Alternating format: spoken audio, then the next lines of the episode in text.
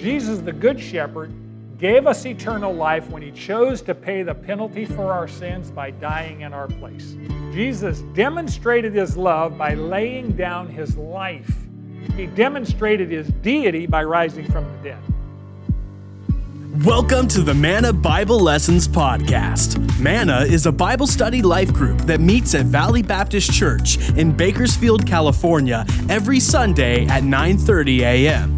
However, if you're listening from another part of the world, then we welcome you and we invite you to stay tuned after the lesson to hear how you can submit your prayer request to be on our prayer sheet. Thank you for joining us, and now here's Brad Hannock.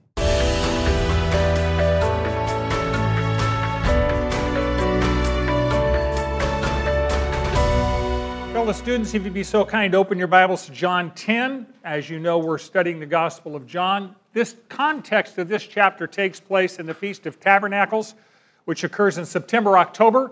Uh, Jesus is six months away from the cross. He's going to the cross in March, April of the following year.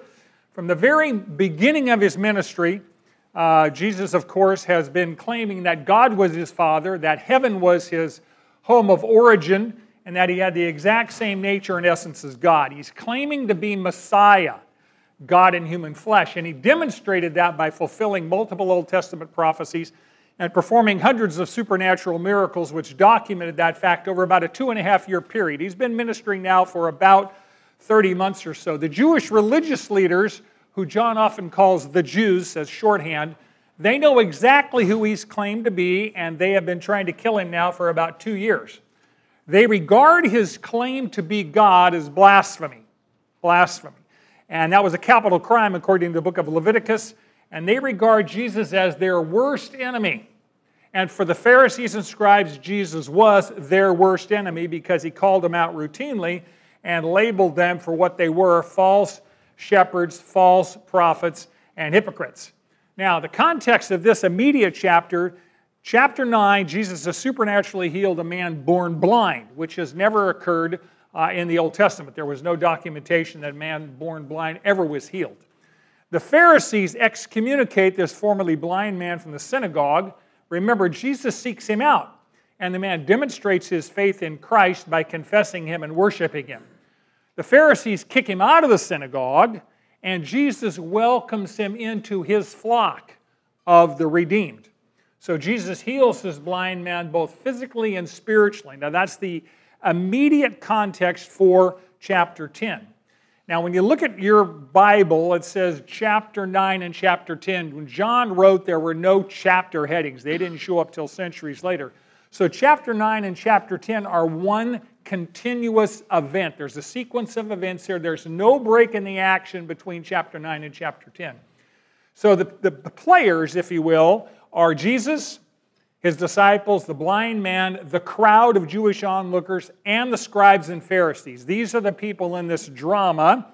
And Jesus is talking to the Pharisees. Jesus is the speaker, and the Pharisees are the uh, intended audience. And in John 9 41, the last verse of John 9, Jesus says to them, the Pharisees, If you were blind, you would have no sin.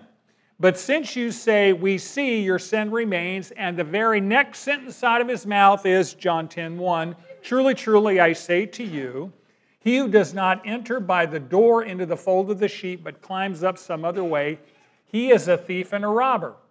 But he who enters by the door is a shepherd of the sheep. To him the gatekeeper opens, and the sheep hear his voice, and he calls his own sheep by name and leads them out. When he puts forth all his own, he goes ahead of them, and the sheep follow him because they know his voice.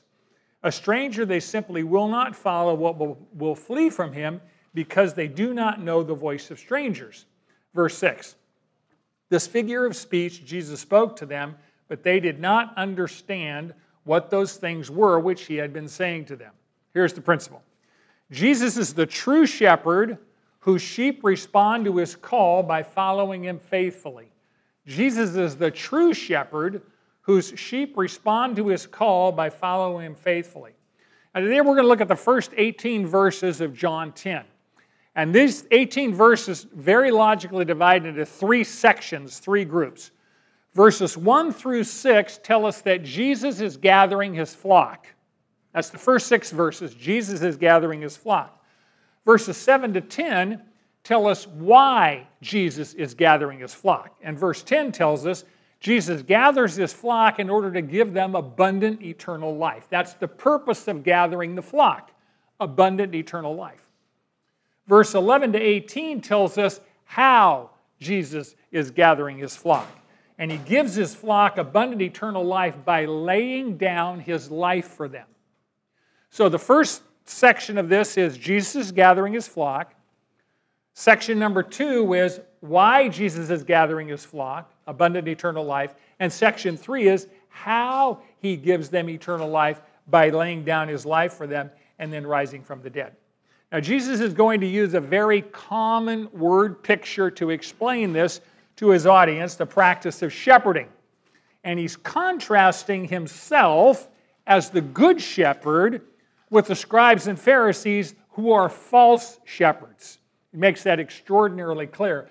Good shepherds are always present with the flock, and they provide for the flock and they protect the flock. The scribes and the Pharisees, Jesus calls thieves and robbers. They did not provide for the sheep. They fleeced the sheep instead of feeding the sheep, and they abused the sheep, which are the Jewish people, for their own selfish gain. Now, in the ancient Near East, even today, shepherds and sheep are a very common sight.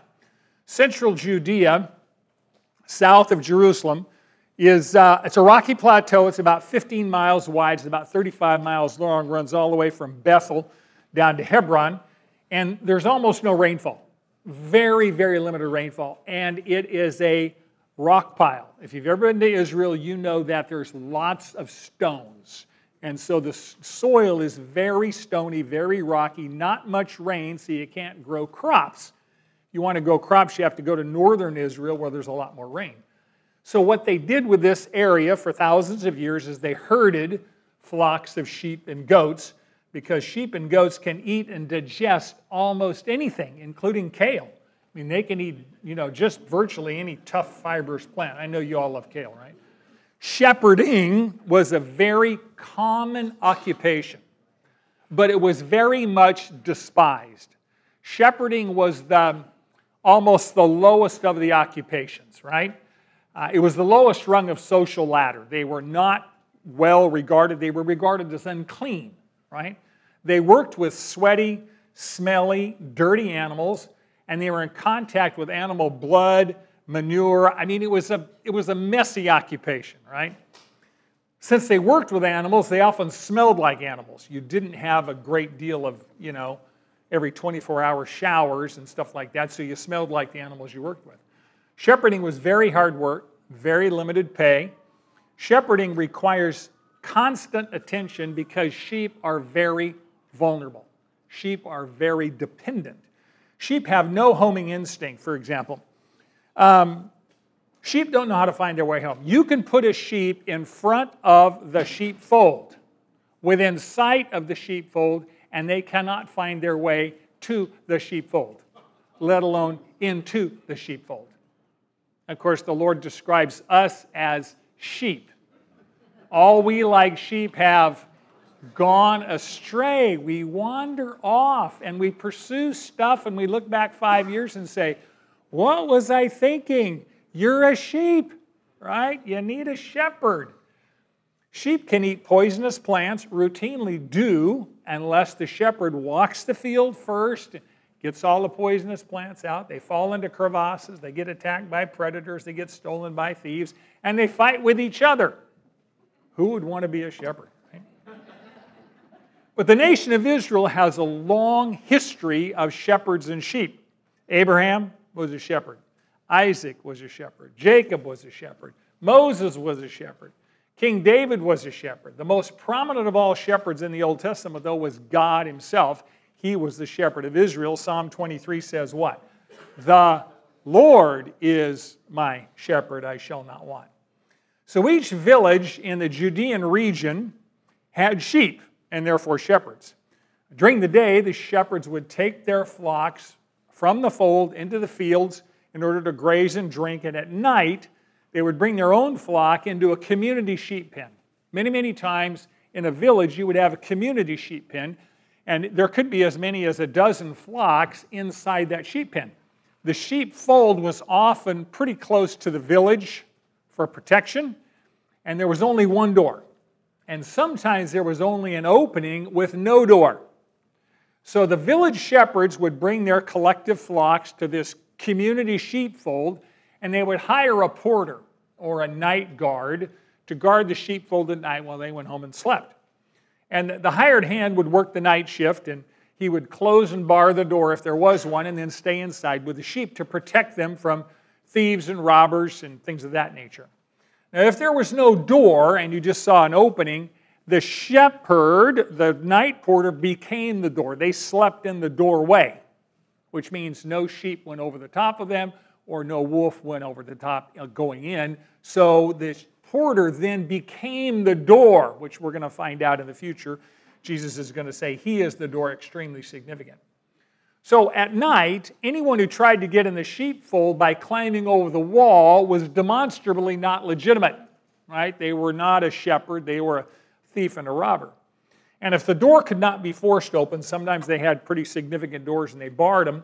Sometimes robbers would climb over the wall, kill the porter, kill the sheep, throw their carcasses back over the wall, drag them off, and then they'd shear them and butcher them later on. Now, there's a difference between a thief and a robber. A thief operates by stealth, a thief operates by trickery. A thief is a burglar. They come into your house when you're not there. They don't want confrontation. They want to avoid using force, so they sneak in to avoid detection. A robber wants a confrontation. A robber breaks in when you're home, right?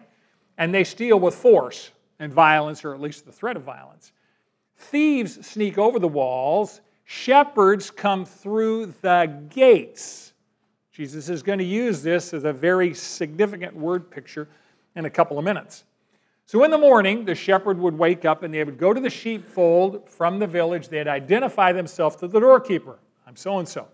Doorkeeper would open the gate and the shepherd would go into the sheepfold, call her own sheep by name, separate them from the other flocks, and take them out to the pen, out of the pen, and to the pasture. And the sheep would follow their shepherd because they recognized their shepherd's voice. Now, each shepherd had a unique call. And when they called their sheep, it could have been a yodel, it could have been a tone of voice, it could have been a particular call, but they all had a unique call. And the shepherd, the sheep, knew that call, and they would follow that call. They followed the call because the, the shepherd had a history of taking care of them. You know, you all have pets, and uh, you think your pets love you. No, they just love the food. You know, I mean, that's the bottom line. If you didn't feed them, they probably wouldn't come when you called. Just saying. Children are like that too at a certain stage of life, right? It's an interesting phrase here. It says the shepherd goes into the sheepfold and puts forth his own. He gets them out of the sheepfold sometimes by force. Sometimes you have to force sheep out of the fold, right? It's pretty comfortable inside the pen, but the shepherd knows that what the sheep need food, pasture, water is not in the fold, it's outside the fold. So there's an implication here that sometimes a shepherd has got to move them by force outside the fold. You know, when you think about a shepherd, we think about a shepherd as this caring individual. The shepherd is sovereign over the flock. The shepherd will do whatever they determine to be in the best interests of the flock regardless of whether the flock likes it or not. Does that make sense when we're called sheep, right? Now, in the ancient Near East, sheep dogs were not used to drive sheep in front of them like they are here.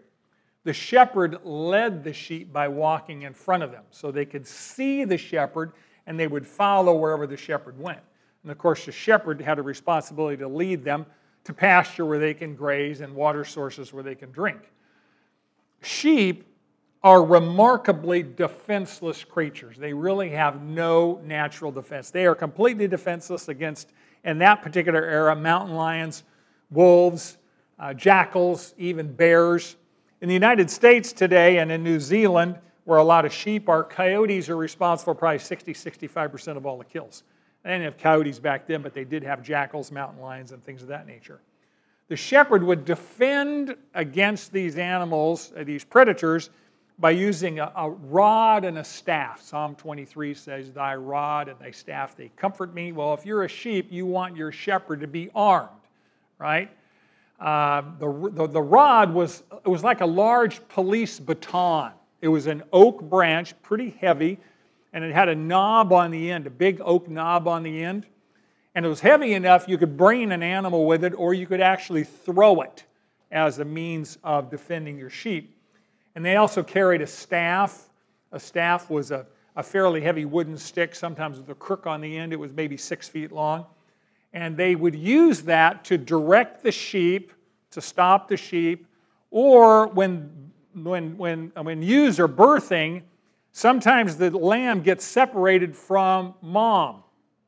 You cannot pick the lamb up with your hands and put the lamb next to mom. Mom will reject the sheep because they'll smell you. So you use the crook to pick up the lamb and set it next to mom. If there's a lot of birthing going on at one time, they can get confused. So some of you have been picked up by the staff of God and moved in places. Yes? Say yes. I know it's true. You've got the scar tissue to prove it. It says, Jesus says, a stranger they will not follow. And they won't follow a stranger because they know the shepherd and the shepherd knows them. At night, when they were coming into the fold, uh, they would enter the sheepfold one at a time, single file, one at a time. And the shepherd would drop the staff in front of each sheep and stop them and check them over top to bottom, front to back. Uh, wanted to make sure there's nothing that needed attention no cuts, no insect infestations, no infections, no hoof diseases, no bites, no breaks, no excess lanolin in the wool. They would literally run their hands over the sheep and check each one out before they let them in the fold. So the shepherd knew the sheep intimately. Shepherds didn't have huge flocks. If you had 10 to 25 sheep, that was a fairly common sized flock. So the shepherd knew each of the sheep uh, by name. They name their sheep like you name your pets, right? Your pets respond to you because they know your voice. They have a history that you feed them and uh, all those things you shouldn't feed them, and that's why they're overweight and all that other stuff, right? You would never do that, of course. But when you call your pet by name, they come to you because you spend time with them. The shepherds knew their sheep far better than we know our pets because they spent all day, every day, with their sheep. We're talking probably from 6 in the morning till 8, 9 at night, every day, seven days a week. And Jesus said, Sheep will not follow a stranger because they don't know the voice of a stranger. We've tested that empirically. They've taken a stranger, they've dressed him up in the shepherd's clothing, they've taught the stranger the exact call of the shepherd, and then tried to call the sheep, and the sheep just panic. They just flee because they don't know the stranger's voice, even, like, even though they're dressed like a stranger.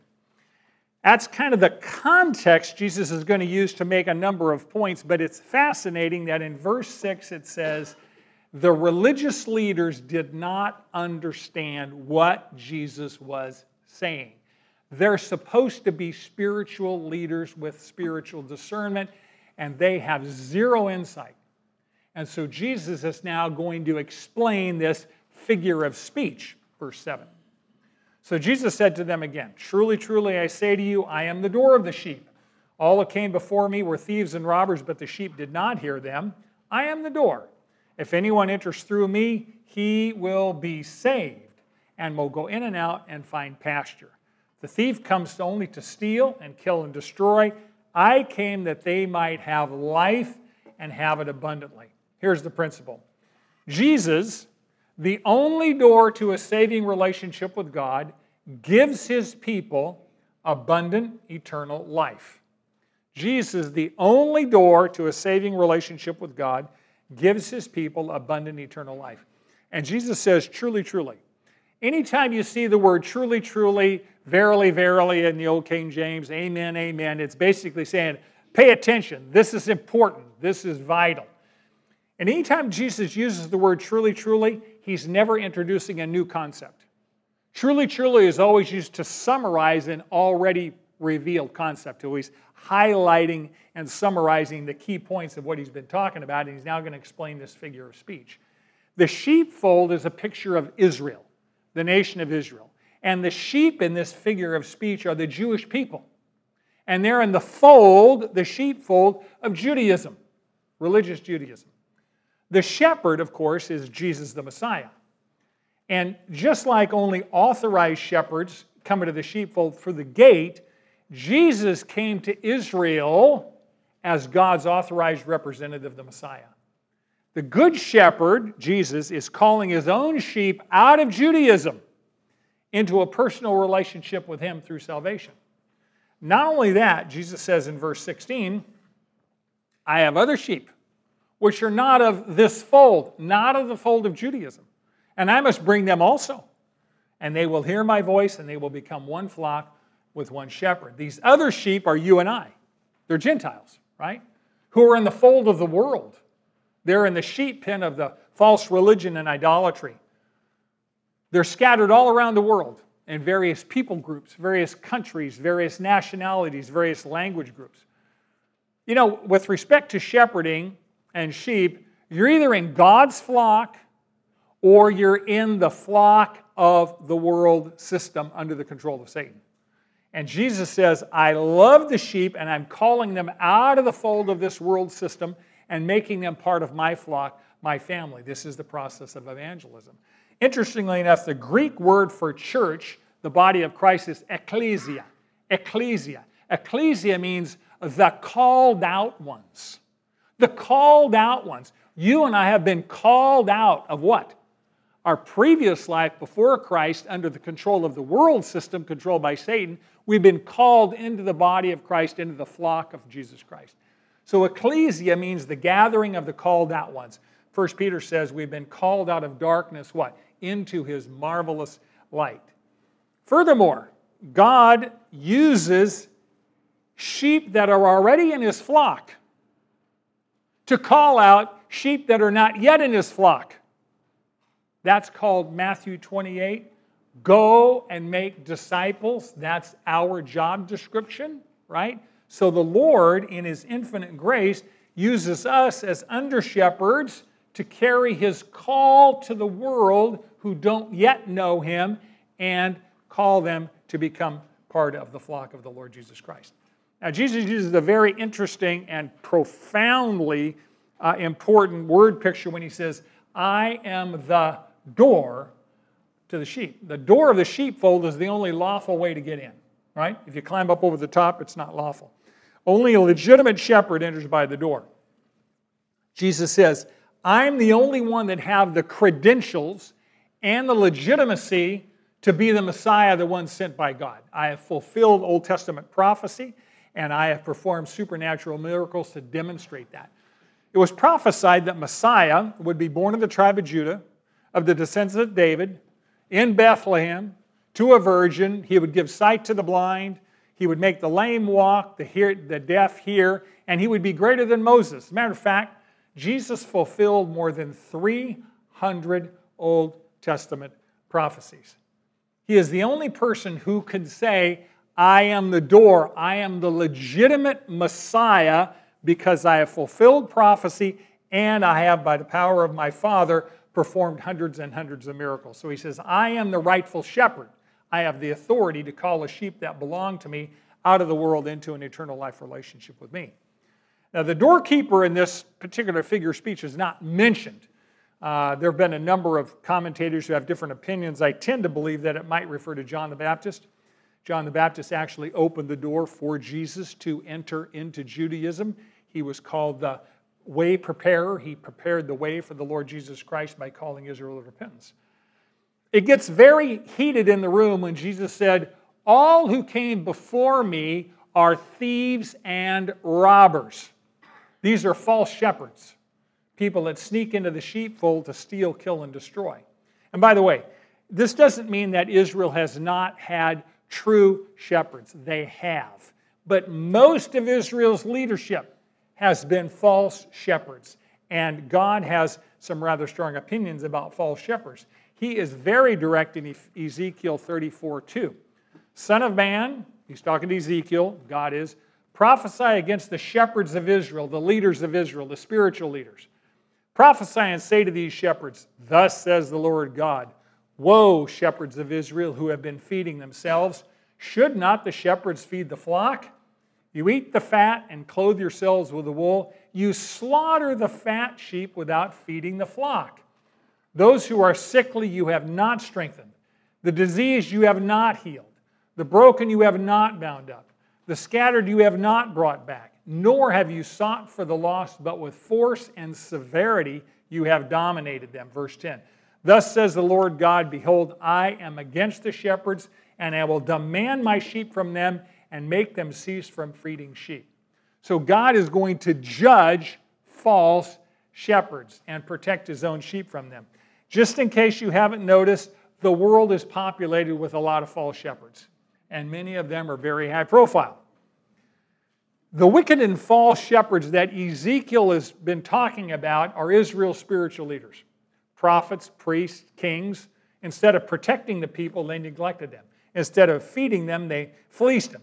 They dominated them. They abused them. They destroyed them. And God is furious about that. Now, in Jesus' day, the false shepherds are real simple it's the scribes and Pharisees. They, for centuries, have, have taken advantage of the people of Israel. They schemed their way into spiritual leadership. They would buy offices they would corrupt Judaism. They were in bed with Rome, many of them. They wrote up hundreds and hundreds and hundreds of man made religious rules. And those religious rules actually drove people away from God. The common person of Israel looked at that and said, We can't keep all these rules. If that's what God is like, uh, why bother trying? You can't do it. It's humanly impossible. Peter said we can't carry that out. Ever since Adam and Eve, Satan has populated the world with false shepherds. And Satan and his false shepherds, by the way, specialize in deception. I have never yet seen a false teacher wear a sign that says, False teacher, don't listen to what I say. So, how do sheep identify false shepherds? Here's the principle intimate experience with the good shepherd enables us to detect and reject false shepherds. Intimate experience with the Good Shepherd enables us to detect and reject false shepherds. The best protection against truth, arguably the only protection against lies, is intimate experience with the truth. Right? You've heard this story before that in the Bureau of Engraving, when you're trying to teach uh, off, a revenue officer to detect false currency, counterfeit currency, they spend no time on counterfeit currency. They give them extensive exposure looking, smelling, touching real currency. So anything that doesn't match the real currency, they know is phony. Same with us. The more time you spend with a good shepherd in God's Word, by the way, discernment to detect false shepherds comes from two sources the Holy Spirit and the Word of God. And you have both. At the moment of salvation, you receive the Holy Spirit who opens your mind when you read the Word of God. Truth is in the Word of God. Jesus said, Thy Word is truth. When you read God's Word, you ask the Holy Spirit to teach you. He reveals truth. Anything that doesn't line up with that, you know it's false. Very simple. Jesus says something very interesting. It's a promise. It says, The sheep did not hear them. The sheep did not hear false shepherds. This is remarkable. People who know the good shepherd will not follow false shepherds. Someone who follows false shepherds and declares loyalty to them does not belong to the good shepherd. I don't care what they say. If they follow false shepherds, they don't know the good shepherd. People who belong to Christ follow Christ. Now, we don't follow perfectly. I stumble and bumble with the best of you. But we do follow faithfully because when we sin, we're convicted of it, we repent by the grace of God, and we come back. How do we know that people who belong to Jesus will follow him and not follow false shepherds? Well, Jesus told us in John 6 37. All that the Father gives to me will come to me. And the one who comes to me, I will certainly not cast out. John 6 44. No one can come to me, this means come to me for salvation, unless the Father who sent me draws him, and I will raise him up on the last day. Now we know from Ephesians that before God created anything, anything, God the Father chose each person who was to be saved. Before he created the heavens, the earth, anything, he knew you by name. You were chosen for salvation before the foundation of the world. And then you were given to Christ before you were created, before anything was created, and Jesus Christ was going to save you before your existence, right? Jesus calls that chosen sheep out of the world's fold, and he says they will come and they will be saved by Christ. And Jesus, when he says, I will raise them up in the last day, he says, Once you are saved and you belong to me, I will keep you saved. I will keep you secure. I will keep you faithful. Not perfect. You will stumble, but you will stay secure and you will not follow false shepherds. You will follow me. And we have great comfort in that because I put absolutely no confidence in my ability to follow faithfully. I have absolute confidence in the power of the Holy Spirit to keep me where I need to be at any point in time. Verse 9, Jesus says, I am the door. If anyone enters through me, he will be saved and go in and out and find pasture. Now, the word I am, of course, is the name of God. Jesus is not a door, he is the one and only door. There is only one door to a sheepfold, there's only one door to heaven. As we talked about, some sheepfolds don't have a door, they only have an opening. And then the shepherd becomes the door. The shepherd lies down in front of the doorway and becomes the door for the sheep to protect them. Anybody goes in and out of the sheepfold, they got to get through the shepherd first. Jesus is the only way to the Father. He's only also the only way out of this sinful world. We know that.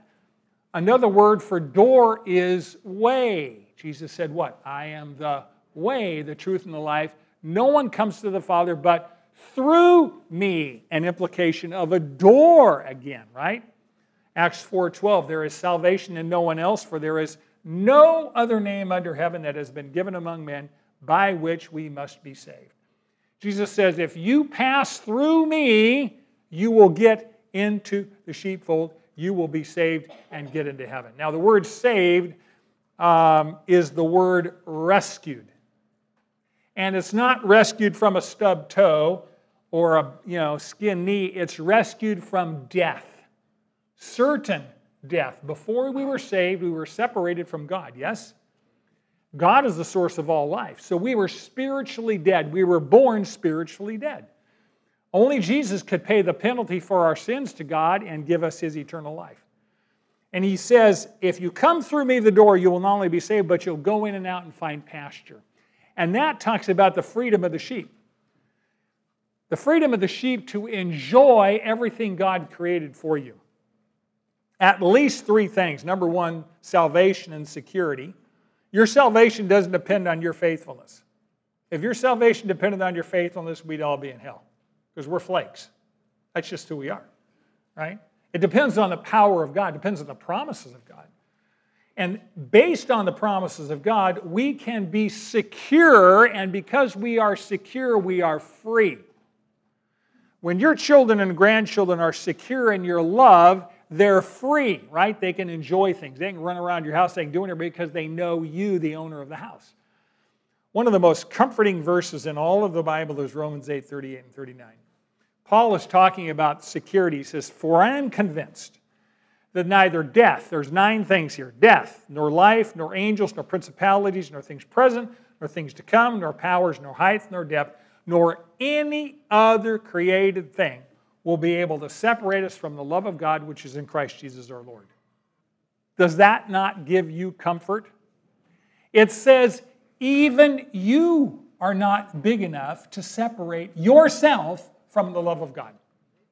Any other created thing, that's everything outside of God Himself. So we have this phenomenal security in the Lord Jesus Christ, and nothing can separate us from His love. So we have, we have freedom and we do not, should not be living in fear. The third thing is we have salvation, we have security, but we also have sustenance. What do you go to a pasture for if you're a sheep? you go to eat, right? There's food out there, lots of fiber. Yes. So the Good Shepherd, in our case, feeds us on soul food. What is our soul food? The Word of God. The Word of God is our soul food. Jesus said, Man shall not live on bread alone, but what? Every word that proceeds out of the mouth of God. Job says, this would be interesting if you want to lose weight. He says, I have treasured the words of God's mouth more than my necessary food. If you ate physical food only as often as you ate soul food, how much weight would you put on? I mean, think about it, right? Belly up to the buffet of God's Word. I like that. Belly up to the buffet. You could go back for seconds, you could go back for thirds. You can have five desserts at the belly at God's Word buffet. Eat. He says, Come, indulge yourself.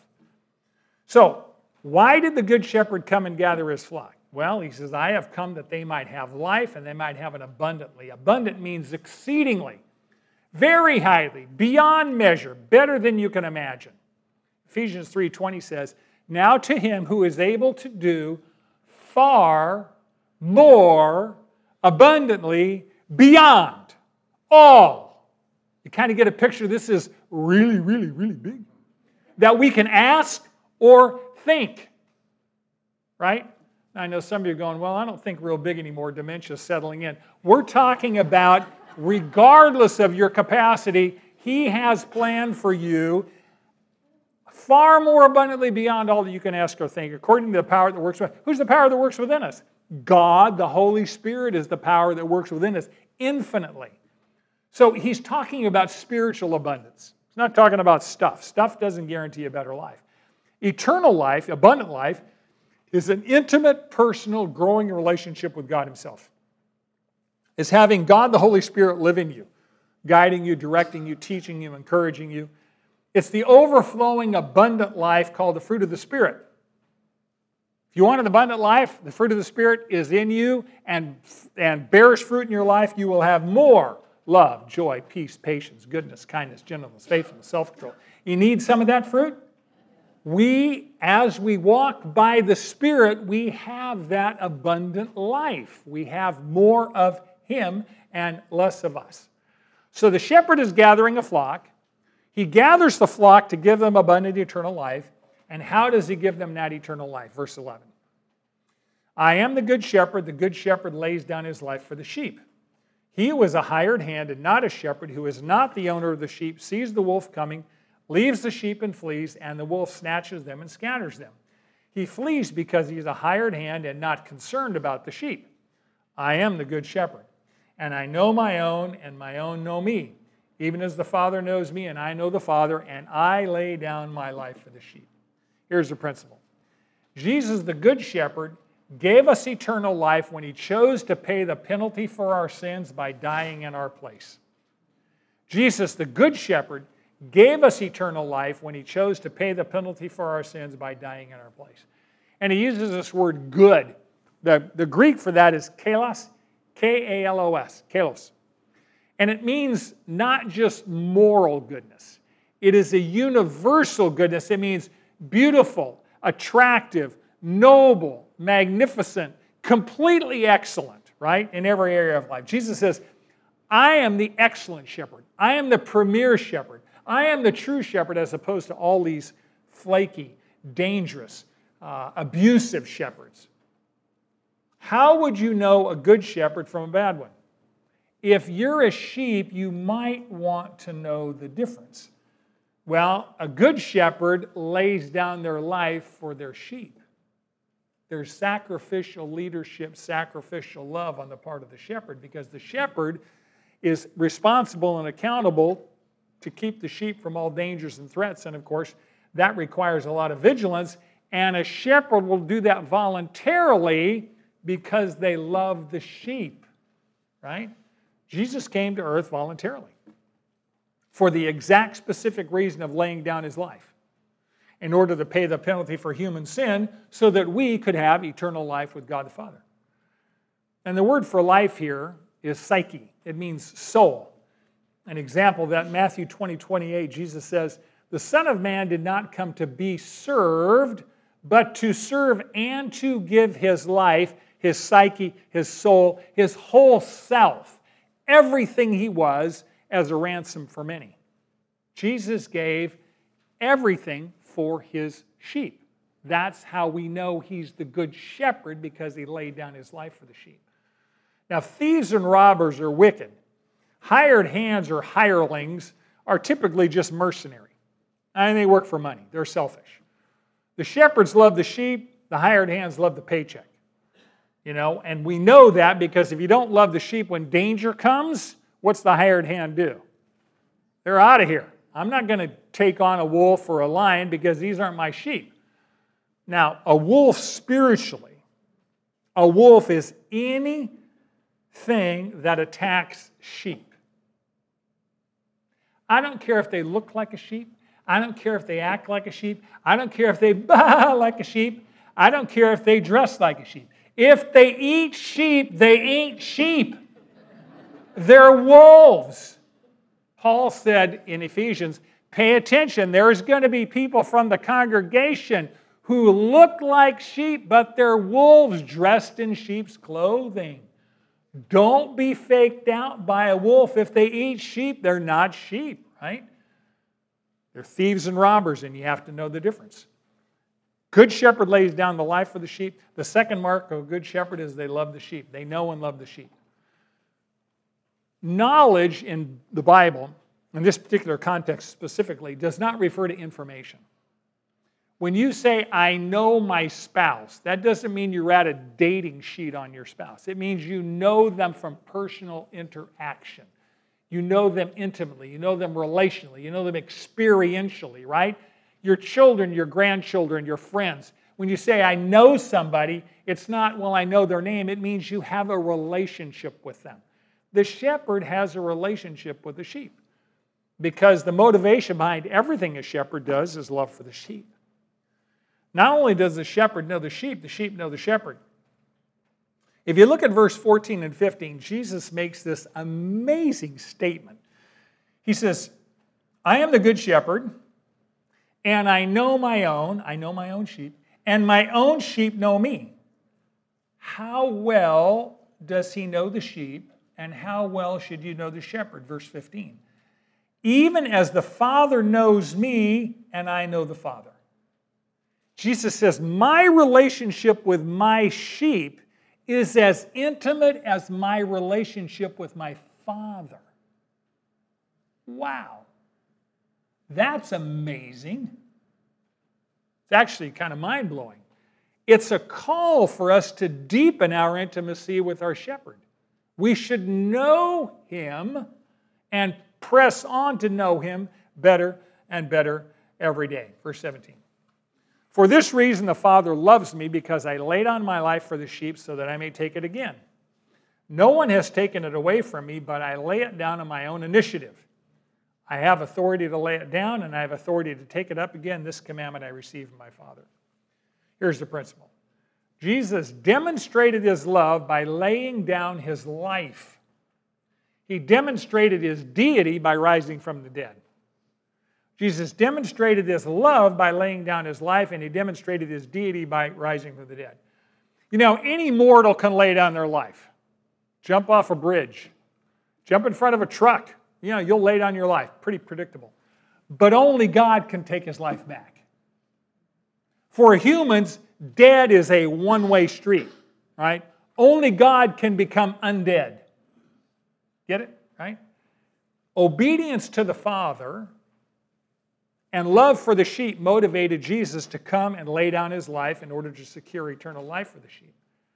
But there's a problem here. What happens to sheep when the shepherd dies? Sheep don't do well with a dead shepherd. As a matter of fact, they get scattered and destroyed. They require a shepherd. A dead shepherd can't, cannot care for the sheep. That's why Jesus didn't stay dead. Three days later, he took his life back and he rose from the dead. And the resurrection of Jesus Christ is ultimate proof that he came down from heaven and that he's Lord even over death. And we have a full time personal shepherd living inside us each day called the Spirit of the Lord Jesus Christ. If you wonder at any point in your life, I wonder if I should go left, I wonder if I should go right. Should I say yes to this decision? Should I no to this decision? What do I say to this person? When do I not say anything to this person? A lot of times that's family members. You know, you want to say stuff, but sometimes the Holy Spirit says, don't say anything yet, you know? Or sometimes the Spirit says, now's the time, open your mouth and talk, right? You have a good shepherd inside you 24 7, guiding you and directing you. We have, He's caring for our souls 24 7 until we get home to heaven. First Peter talks about Christ being the shepherd of our souls. Our souls need a shepherd, don't they? Because we will make foolish choices without the shepherd's leadership. A couple of questions. One, do you know the good shepherd personally? And second, if you do know him, how close are you following him? I mean, you say, well, I got a shepherd. He's kind of over the hill, somewhere in the next valley. And that's where I kind of want him. I don't want him too close because when he's close, he tells me what to do, and I really don't want him to tell me what to do. That's a sheep probably looking to get eaten by a wolf. We are always invited and commanded and called stay close to the shepherd. Psalm 73 says, The nearness of God is my good. Everything we want in life, everything we can possibly want in life is where? with our good shepherd. So stay close to the shepherd. Okay, let's summarize, and then Marty will come and do prayer and praise for us.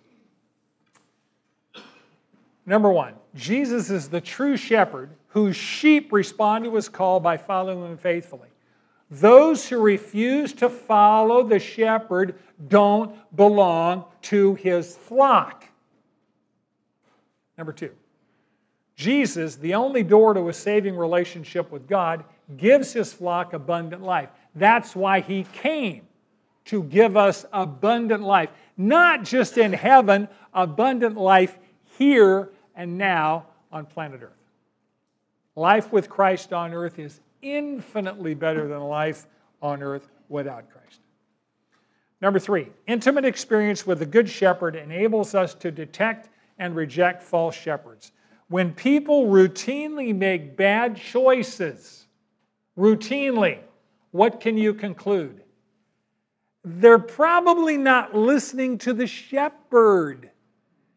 They're listening to other false shepherds or false teachings or their own lusts or whatever, because the shepherd wants to protect us from making bad choices. Number four, Jesus, the Good Shepherd, gave us eternal life when he chose to pay the penalty for our sins by dying in our place. So he came to give us life and how he gave us life was by laying down his own life and paying the penalty for our sins so we could have a relationship with the Lord Jesus Christ. And lastly, that love is demonstrated by laying down his life. He demonstrated his deity by rising from the dead. So if Jesus had stayed dead, we would have no hope because death would be the conqueror. But because he conquered sin and death, we have hope. There's an old song by Bill and Gloria Gaither, Because He lives, I can face tomorrow. Because he lives, all fear is gone. I know, I know who holds the future. And life's worth living because he lives. I love you all. Now that you know, do. Manna meets at Valley Baptist Church at 4800 Fruitvale Avenue in Bakersfield, California, every Sunday at 9:30 a.m. in the choir room. We would love for you to join us. Here at Manna, we believe in doing life together. So if you're in need of prayer, submit your request to mannabiblepodcast at gmail.com, and our class will be happy to pray for you. Thank you for joining us today, and now that you know, do.